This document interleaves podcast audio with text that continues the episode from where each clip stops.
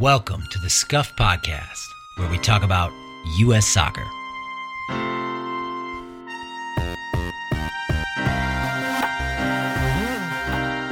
Our guest today is a man who has won the MLS Supporters Shield and U.S. Open Cup as a manager. He won MLS Coach of the Year in 2003, served as an assistant coach to Bruce Arena at the 2002 World Cup, and in the 2018 cycle, and won several MLS titles as an assistant coach. His resume is extensive, so I won't get to all of it. But for our purposes, perhaps the most relevant thing is that he was the interim U.S. men's national team coach in 2017 and 2018 when Scuffed was just getting started, and he gave a huge share of the current national team their first senior cap.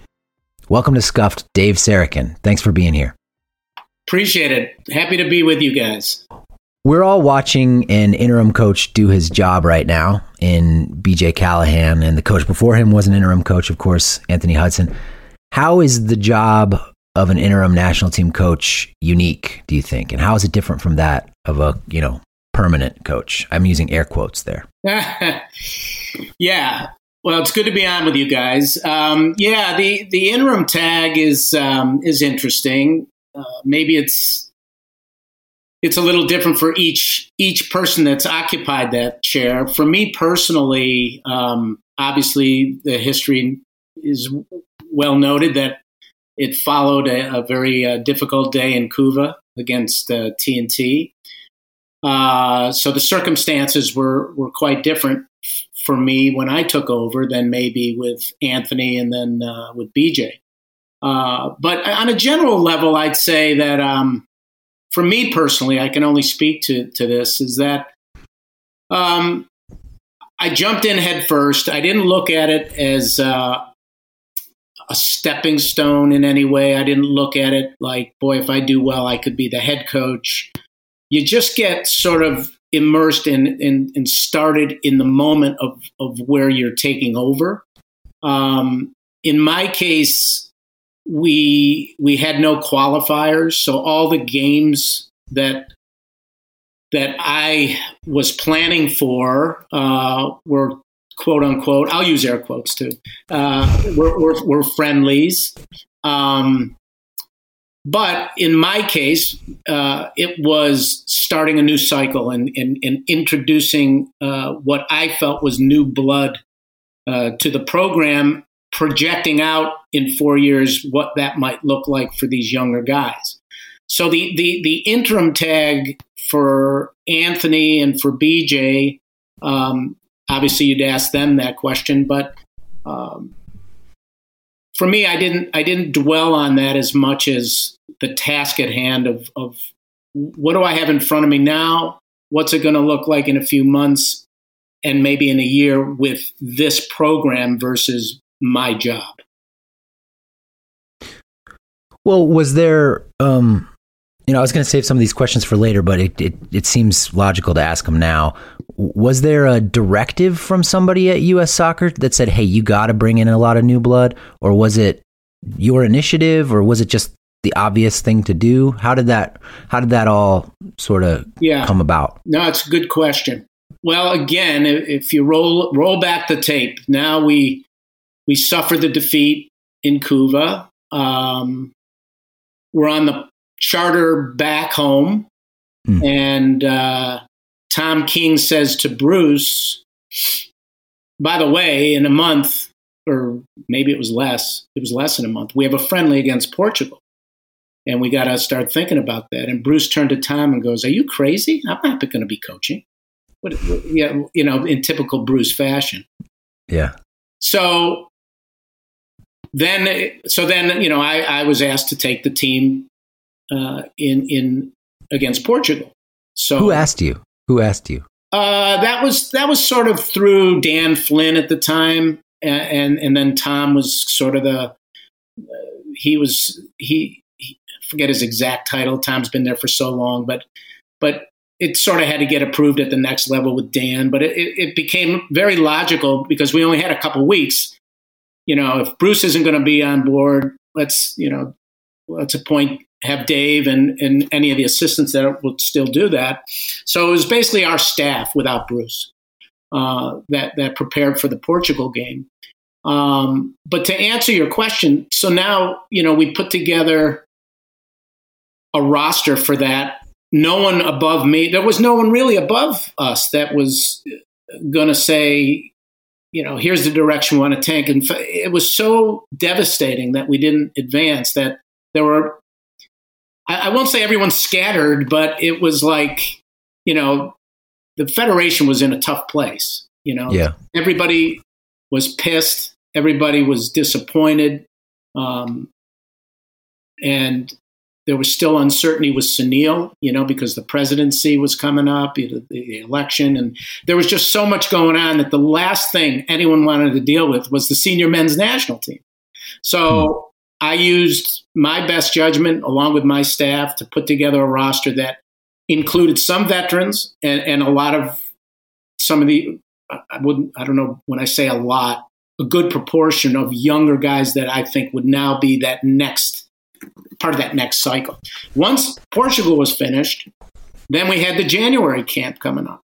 And now we looked at the fixtures that were set up for 2018, and uh, they asked me to take the January camp. And again, once it was established that I was going to do the January camp, and then the friendly was against, uh, if I recall, Bosnia that that year. That's right. Um, it was all on me. You know, there wasn't anybody, there was no sporting director, there was no one above me saying, here's the direction we should take. Everybody was sort of off in, in their own world. So I took the ball in my own hands and, and had my staff, and we just said, here's what makes sense. And here, here's the start of the next cycle. Here are some of the prospects we think down the line would be a part of it. And that, that was the genesis of it. And as things progressed, you know, we got through January and then we had, uh, uh, the friendlies that we knew were coming up each and every time. It was it was really just. I'm not going to take full credit, but it wasn't on anyone other than myself and our staff to to to use our experience and and and and, and build begin building uh, for the next cycle. Coach, you asked you you called up so many uh, players with very little experience during that during that year, so little professional experience. Um, I, I kind of am curious, how had you been able to scout these players, or, or what was your sort of um, process to choose uh, which of these players with very little sort of tape uh, were going to be the ones who you're going to call in? That's a good question. Well, even even if things went differently in Trinidad and and um, we did qualify, we knew we were going to make some changes to the senior roster going into uh, the World Cup the eight months later. We knew that. We had our eyes on some some guys. Certainly, the the obvious ones beyond Christian, who was part of our roster then, but you know Tyler Adams and Weston uh, eh, eh, were were near the top of the list of guys that we felt could certainly be a part of things. And and we knew, you know, when you're in U.S. soccer, you're pretty aware of what's going on underneath the senior team. Um, Is that right? Yeah, yeah. I mean, I wouldn't say Bruce was on top of it because at the time he's the senior men's coach and he's dealing with the senior team solely. But with myself and guys like Richie Williams, who coached a lot with the U17s at the time, and, and the, I had John Hackworth, you know, we had a number of guys that had coached a number of these younger guys at the at the youth stages, whether it was you, uh, the 16s or the 20s. So there was a pool of guys that I was familiar with on a certain level, along with guys on my staff that knew them intimately. And then it was more of a full full court press of trying to really now dig in and see where they're at, what their current form is, uh, what's it going to project out positionally? You know, so as an example, uh, everyone wants a number nine, everyone wants a center forward, and now you got a guy like Josh Sargent who's proved himself at every single level. And why not invest and bring a kid like that in? Why not? I mean, um, and and I, it sounds a little flippant by for me to say I'm playing with house money, but my goal wasn't I didn't have to win. Uh, right. I wanted to win, and and by the way, I'm not downplaying winning because the state of U.S. soccer and the state of the fan base, and w- we needed to start to think about getting some results down the line uh, to bring ourselves back in people's minds. So, but but getting back to the so a kid like Josh Sargent, oh yeah, why not bring a kid like that in? Timmy Weah um, eh, certainly was starting to make himself known a little bit, and he had certain qualities that I thought in he wasn't ready right now, but down the line. So it it went on that way. So we did our research. We we looked around in the pool of guys um, that we knew about. We followed them at their clubs, and then had the opportunity to start to uh, start to include them in, in in these rosters.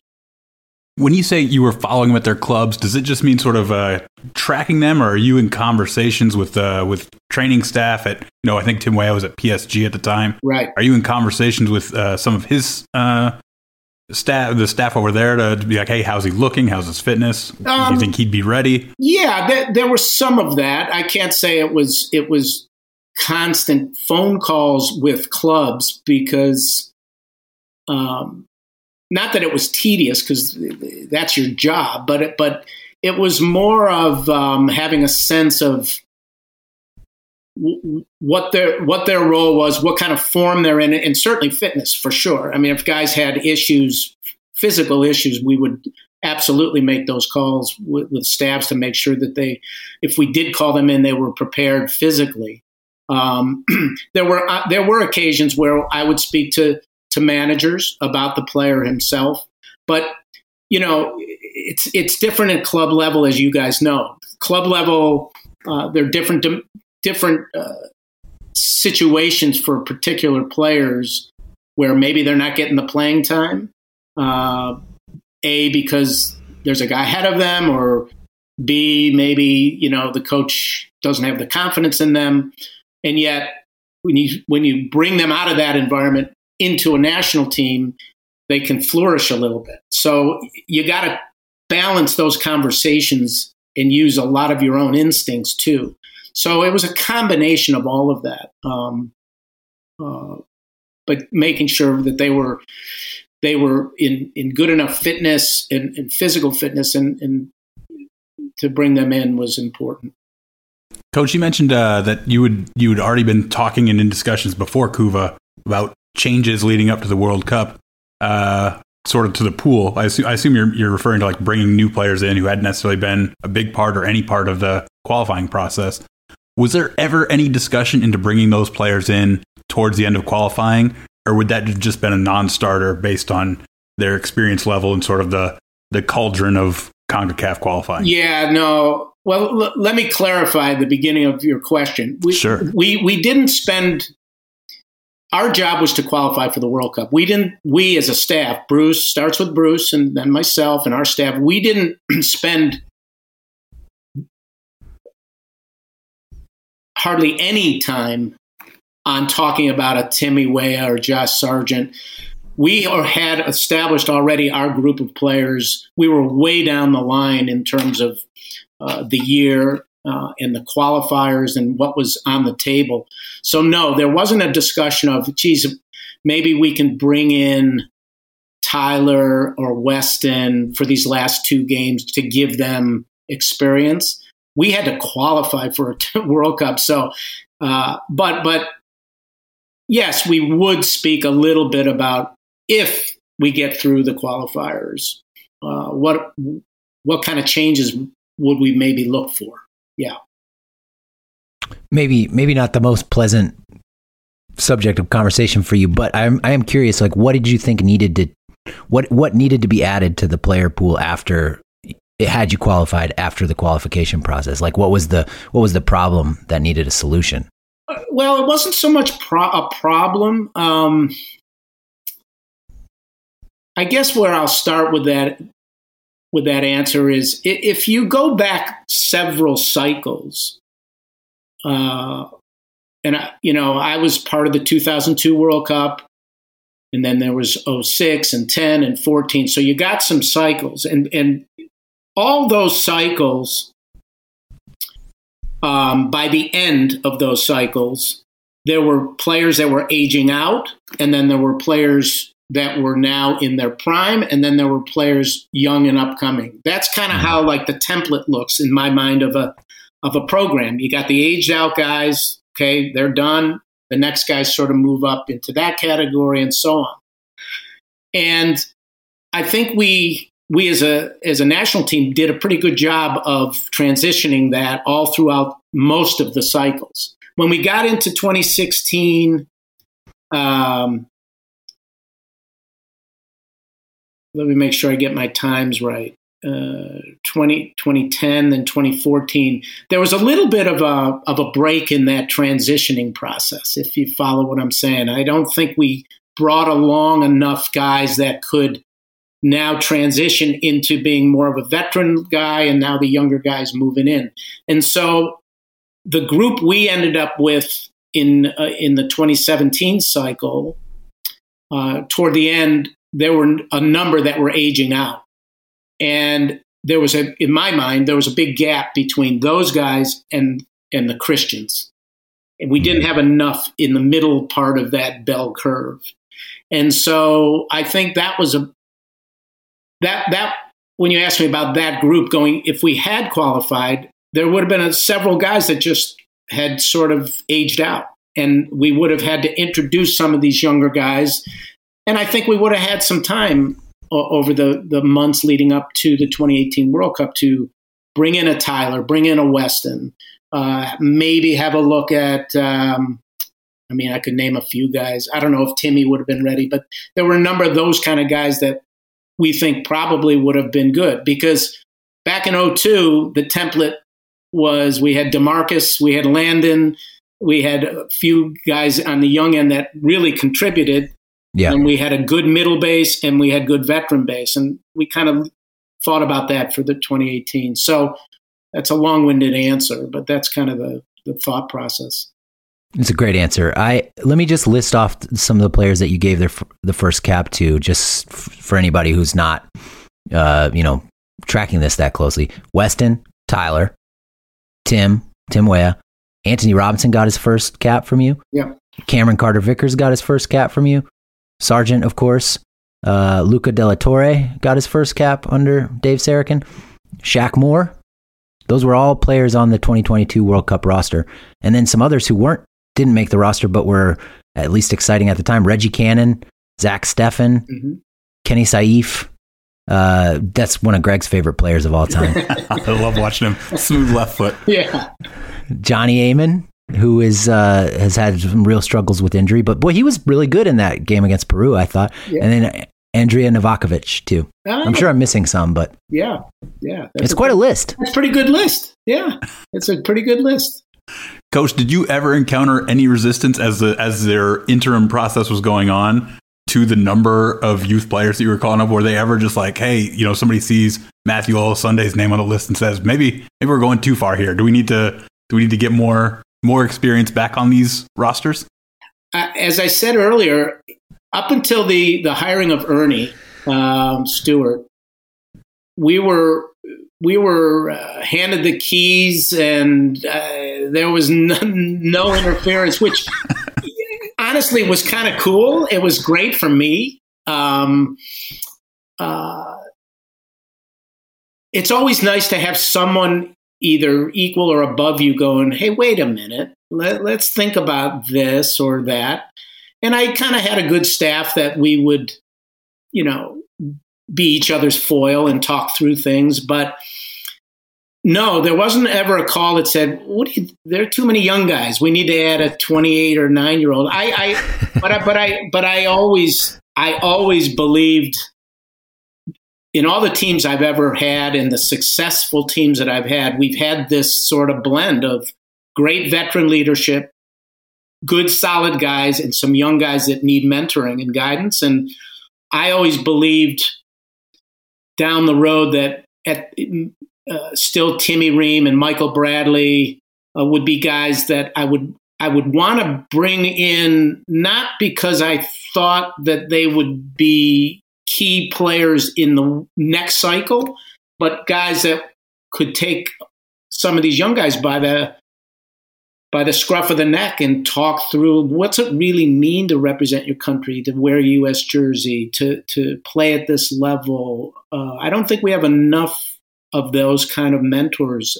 Veteran leadership is massive, and so it was a tricky time because, like I said, I, I, I had to project out what's this roster going to look like in Qatar let's give these guys as many minutes in games as possible. What it wouldn't have done us any good to bring in and take a look at Michael or Jozy or you know these guys because we knew them as players.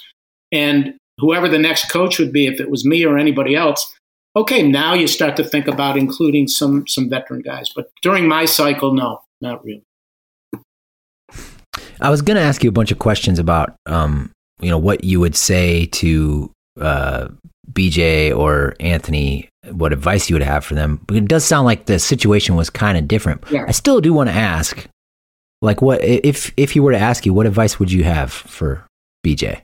Well, it's, a, that, it's interesting question. It's a good question, Adam, because I don't think I'm disclosing anything that shouldn't be known. But when when uh, Anthony Hudson was named interim coach, I got a call from uh, Michael Kammarman, who's the press secretary for uh, press officer for um, U.S. Soccer. Said, "Would you mind if I give Anthony your number? He wanted to have a conversation with you." I said, "No, go for it." You know, and I didn't really know Anthony, and he called me, kind of like the next day, Anthony, to introduce himself, and we talked, and he just kind of wanted to get a sense of my experience in that role, and. Um, he's a good guy and he asks good questions. And and so to to answer that question about what advice I would give he you know he was a little nervous. And and it isn't it's a big job. It's a it's a big responsibility. And and my my first reaction was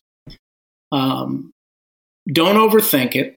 Um, and and you know it sounds cliche and you can read it in every psychological book but you gotta you gotta be yourself.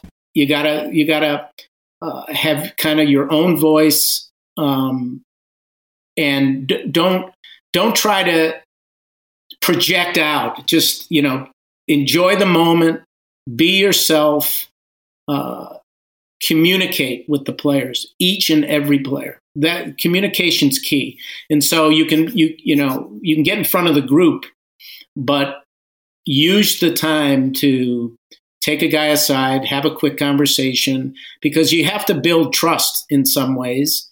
Uh, they knew Anthony and BJ the same way. They a lot of these players had they were he was on staff, but you gotta you, BJ shouldn't be Greg Berhalter and and Anthony you know shouldn't be Greg and I shouldn't be Bruce. You got to be yourself. And and it was still under the sort of umbrella of here's our mission, here's what it means to wear the jersey. Um, but but just find your own voice. But make sure the communication is clear and you get to everybody because that's how you begin to build relationships and trust. So with BJ currently, look, he he's doing great. You know, he's he seems to be his own guy. He seems to be handling the, the media fine, and they're getting results. And so um, I don't think he needs any advice from me. That's for sure. so we have a reserve team at the Gold Cup right now. Um, they face Canada on Sunday night. This has become fairly common practice for the national team, leaving the first choice squad out of the Gold Cup. What do you think of that? Should we be sending? Uh, you know, it's a a Confederation trophy. Should we be sending our first choice squad to every Gold Cup, and why and why not? Hmm. Yeah, no, I I think um, again when when you're playing for a trophy, you want to win. Winning's important for a million reasons. And if you have an opportunity to, to play your, your best players, of course, that's everybody's choice to want to do that. I think given the climate and the environment that all these players are in now, in 2020, what are we, 2023 versus 10 years ago or whatever. They're playing a lot. There's just so much on the table in, in terms of scheduling and games and matches.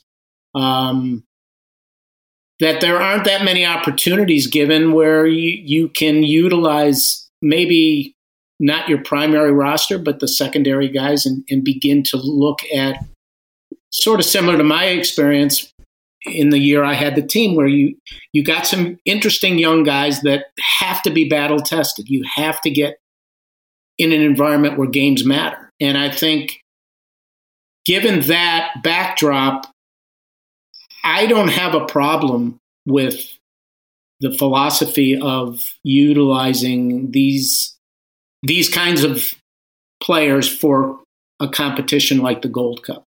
Um, I think it's it's asking a lot for Christian and and you know all the guys I could name who are what we would all call first team guys to have another month before their next preseason. It never ends, and so the combination of that and now the ability to still use guys that can compete and and win. Uh, I don't have a problem with it. Coach, you were on the national team staff uh, through other cycles, 02, uh, with, with Coach Arena. Were there similar compromises? I'm going to call them compromises you'd have to make with players and their clubs uh, and leave them out of competitions, uh, even like important ones, World Cup qualifying, or was it uh, for certain ones? Was it like no, no matter what, they'll be here. For other ones, we can there can be some give and take. Yeah, I, I, I you know, I, I, my head isn't in that space now. I'd have to really think back, but but as a general answer, I would say, you know, th- there was always, you know, part of it. Part of it being a national team coach and staff is beyond your own your own group of players. You have to establish a real good line of communication with the players that are based out of the country, but also their clubs their their and their staffs and have a an honest back and forth. So there are t- there were t- many many times throughout my experiences where uh, it wasn't a FIFA date and we really wanted the player and the and the the club said you know uh, he's just getting back in form and and he's part of our we have big games coming up. Uh, we really would prefer him to stick around. And as a manager, as a coach, and for the national team, you have to sort of choose your fights and choose your battles wisely and go, you know, I respect that because if if you if you respect that decision by, let's say, now I, don't remember this happening, but I'll, say John Brooks at the time. John was uh, was an important player in Germany for the club he was with, and we wanted him for a certain game, and you know, we got that kind of reaction and we said, you know what, keep John. That's fine, you know, because we know the next time we really would need him, that club would likely go, yeah, you know, you did us one, we're going to do you one. So there were many of those kinds of conversations. I think for obviously World Cup qualifying, that's a no brainer, uh, unless a player was really coming off an injury and the club was adamant about that. We pretty much got what we needed. But there was a give and take all the all the time, and that happens all the time. Will you share an overview of pre-tournament camp for a national team? What are the key events? And uh, could you maybe describe what a training session is like in that in that setting and how it compares to a training session at a at the club level? So, just so I'm clear, you you're talking about a, a training camp leading up to what? Like a friendly or a qual- yeah maybe a couple of, like a couple well greg correct me if you're if i'm wrong but maybe a couple of friendlies like a two friendly window just a typical two friendly uh, let's let's let's go right into world cup qualifying window. Let's say you got a window you're going to play some world cup qualifiers in uh in 06 or in 2017 like what what does that window look like how how meticulously planned is it uh like all the all that sort of level of detail for for what your the coaching staff would be doing yeah, I love. Uh, well, well, generally speaking, uh, outside of a January camp where you have you know four weeks in Manhattan Beach with uh, with with a group of twenty six guys, uh, you know, we'll come back to that. We'll come back to that. Yeah, we'll come back to that. That one I could talk for hours on. Um, you don't have much time at all. You really don't. You don't have much time because if you, as you guys know and your listeners know, players, uh, you know, are with their clubs, and now you've got going back to your question, a, a two match. We'll start. We'll say friendly to start, uh, or you only have. Um, I forget what FIFA, FIFA allows, but generally the if you if you have a Tuesday if you have a Tuesday Saturday game, you might get the players in on a on the, the previous Thursday or Wednesday night. You'll have Thursday, you'll have like three or four days of training, and then you've got your match, and then you've got a few days of recovery training, and then the next match. And so, so you asked about planning. You you plan accordingly for the amount of days you have uh, we call match day minus. So let's say we have four days. The match day uh, minus four uh, would be a, an in, players would get off the plane on a Wednesday. They'd go to have a meal and get to bed on Wednesday night. Thursday would be a light session because we they got to get the travel out of them. Uh, likely have an afternoon, you know, maybe maybe a morning easy session, afternoon we would maybe do something, but basically never two days on the field. I, I know Bruce hated it. I don't like it. Uh, it's too much. But we would certainly meet. Uh, and then the next day would be ramped up physically because now they got their legs. Uh, and and now you're match day minus two, and then match day minus one is very light. So yes, it, there's there's a very uh, common sort of approach to mapping out each day uh, with ideas. And then nowadays, with, with data and, and analytics and, and performance coaches, you have a real, real feel for what kind of form the player's in, how much you can push each guy, how much maybe in a session uh, you can ramp it up. Um, I, I'm an older coach and I'm a little old school, but I'm totally on board with believing in in what data tells you and uh, what my eye tells me. But not I don't want to shift gears. Everything is planned out to a degree, but it's it's the Mike Tyson. It's planned until you get punched in the face. You know, I, will I'll plan for 18 players and I'll get up, have breakfast, and my trainer will come in and go. Uh, two of the players are sick today, so now you got to you know, provide for a 16 field player session. But but that's what coaches get paid for. That's not a problem. So everything's mapped out. Uh, you have an idea what your lineup will look like on Tuesday, and you'll have an idea on Saturday the changes you might want to make to see different guys. Now these are friendlies, of course. We're talking.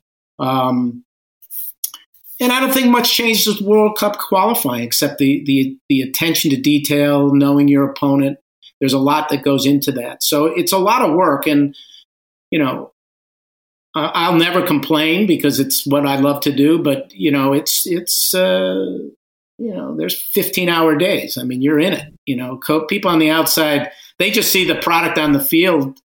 Uh, hopefully, it reflects the work that you do behind the scenes. But there, there's a lot that goes into it. You know, you talked about having an idea of what the lineup's going to be, and I assume even as you're building the roster, you're thinking, okay, we're probably going to come out like this in the first game. Uh, I mean, I guess I assume. Do you do you have that sense of like this will probably be the lineup that we're working to put on the field for the first match? When you mean when I when we have a, a planned match and yeah, and preparing for it. Yeah, as you're as you're building the roster, because there, there's always sort of this. I don't want to call it a romantic idea, but this idea that everyone's going to get into camp and compete, and I'm sure they that happens.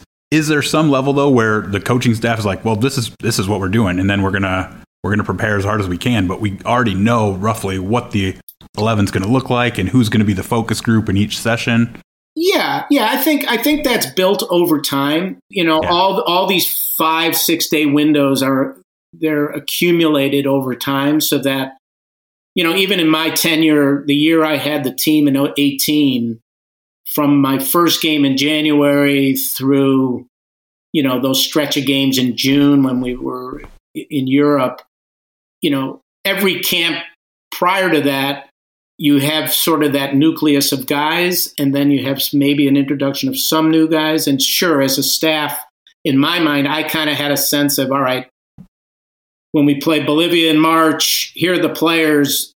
Here's what my projected 11 would look like. Uh, because it's not like you have them for two weeks where they can compete and train and battle and you know in, at the club level. My greatest memories of all the clubs i've been at has been the training. You know at dc united there were there was a fight every week fist fight every week and we never lost. I mean we were so good. And with the galaxy there were i mean it was real competing. With the national team you can't quite do that given what you, you know the time allotted. So yeah, as a manager, you you have a sense of what your first eleven will look like, and and a sense of if we get through the game on Tuesday, here's who I think wouldn't be able to do 90 in the next game. Here are the guys I think could, and yeah, so it, it I'd be lying if I said no, we didn't have a sense of that. You, I think most most managers do to kind of build off that. So if you have if you have this sense of who your focus group um, is how I'm going to refer to it is, uh, as you're kind of building the remaining roster out, are there some times when uh, soccer ability might be superseded a little bit by personality dynamics for the camp itself? To know that you're going to be bringing all these players in, uh, and you need certain players to mesh well with other players. Hundred percent, hundred percent. I think you touched on something that is uh, maybe overlooked a little bit by the public or not understood by people that aren't uh, experienced with teams, being a part of a group, being part of a team, and, and in, in leadership of a team and putting together teams as a manager. Again, I refer to that bell curve. You, you need you need guys at the top end who can be game changers, no question about it. So that's a no-brainer. That's pretty within within the pool that you're fishing from, and you know that that's the easy one. And then you need the guys that you can trust, that are solid, that you know uh, of the pool are pretty much the best in their those positions. Um, but then you got to you got to round out your roster, and, and I'll speak for myself. You know, you have to factor in what would this guy be like in the locker room every day? What's this guy going to be like if he's not playing? What's he going to be like uh, when things aren't going so good? Uh, what's he going to add to the group if he's not in the 11? Because you learn quickly as a manager when you put your starting lineup out there, you got 11 guys that love you and you got 20 that want, you fired, right? Uh, but but that's the reality of, of group and team dynamics. So when we put our rosters together, I can speak specifically for 2002, which is arguably you know the most successful World Cup team we've had. Not arguably, I mean. Oh, yeah, no, you're right. Data data would, would align with that. That is true. I, I I shouldn't downplay that. It was the best. You're right, Adam. But that roster was rounded out with guys. Look, Frankie Hejduk is a great example. Frankie Hejduk, for those that remember, Frankie was was a good soccer player, good soccer player. Played in Europe, played in the league. Uh, was he the best right back in our pool, or was he? Yeah, I mean, right. That's a different topic. Right backs and left backs in the national team, you could debate.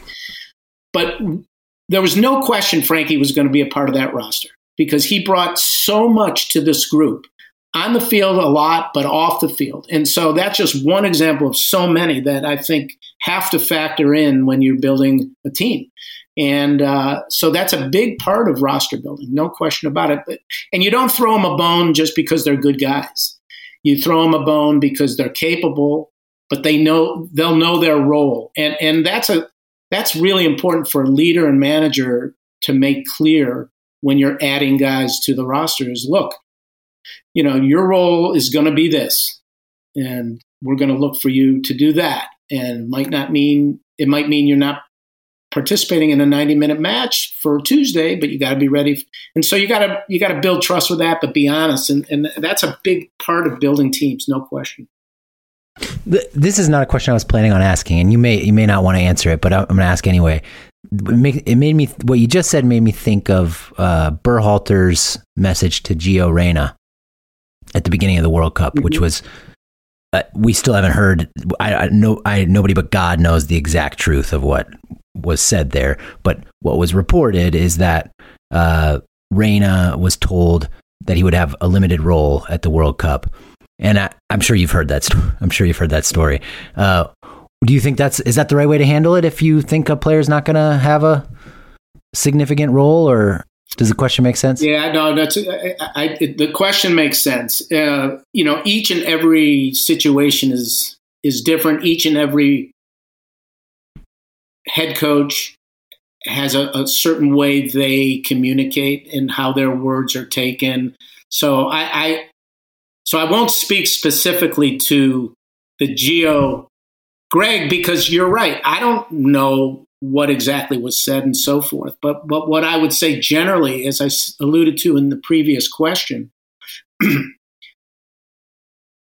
know, I, I have made a lot of mistakes as a as a coach in my career, um, and I've made some good good choices too. And you accumulate those experiences. And one thing I will come away with is communication the ability to look someone in the eye and have a real honest conversation is not a science, it's an art. It, there's a way, first of all, it's, it's clear, it's very important that that happens, that, that the, the, the coach and player are aligned with the expectations. And not every head coach is good at that. They're really not. And, and, and that's where you need a good staff. You need people that, you know, uh, can make up a little bit of the gap with communication. But for me, that is so essential that, that the player has an expectation from the manager of what th- his role and job is, will be, and, and what it might look like in competition. And so um, that that's clear. And, and you know, players players don't like to hear the truth, but they want the truth. They don't want the BS. Mm-hmm. They really don't. I've learned that. You know, um, and I've you know, when I first was the head coach in Chicago, after my my stint with the national team in 02, I took the fire job. And that was my first head coaching job in Major League Soccer. I had, you know, there was a learning curve for me. And one of the things I took away from that was players want a, a, a manager, first of all, they trust that they, they can learn from, but, but that's clear and direct and honest and truthful. And they don't want BS. And I learned a lot because I wanted guys to like me right away. No, that's not that's not your job. And and so I think going back to your question, um, if the manager is honest and direct, if the if the delivery of that is in a way where the player respects it, um, they got to live with it. And and and look, I, I will say this too. In my experiences through all the teams I've coached, I've left players off the roster that were pretty good players because I didn't think they would uh, be a good fit with the group. And and uh, you know that's a hard conversation, but that's that's how you you got to manage. Mm-hmm. Okay. Does that answer? Let me, that does. That's a very good answer. Yeah. Let's take a little break and come back in a minute for patrons. We're going to talk about how national team camps work in some detail, hopefully, a lot about the 2002 World Cup, including Reyna at wingback and Bruce's utter confidence that we would beat Portugal and advance from the group. What went wrong in 2017 and at Couva, and Weston McKennie's personality, among other things. Uh, if you would like to join the Patreon and listen to the rest of this episode and the Monday reviews, join us at the link in the show notes. If this is it for you, thanks for listening. We'll see you.